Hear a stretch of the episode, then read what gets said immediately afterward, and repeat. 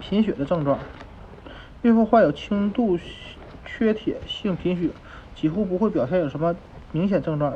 看起来和普普通的孕妇没什么区别。无论是否贫血，大多数孕妇都会有疲劳感，但是随着输送氧气的红细胞被消耗，患有贫血的准妈妈会出现脸色苍白、特别虚弱、极度疲劳或者呼吸困难的症状，甚至出现晕厥，有时还会出现异食癖或强迫症。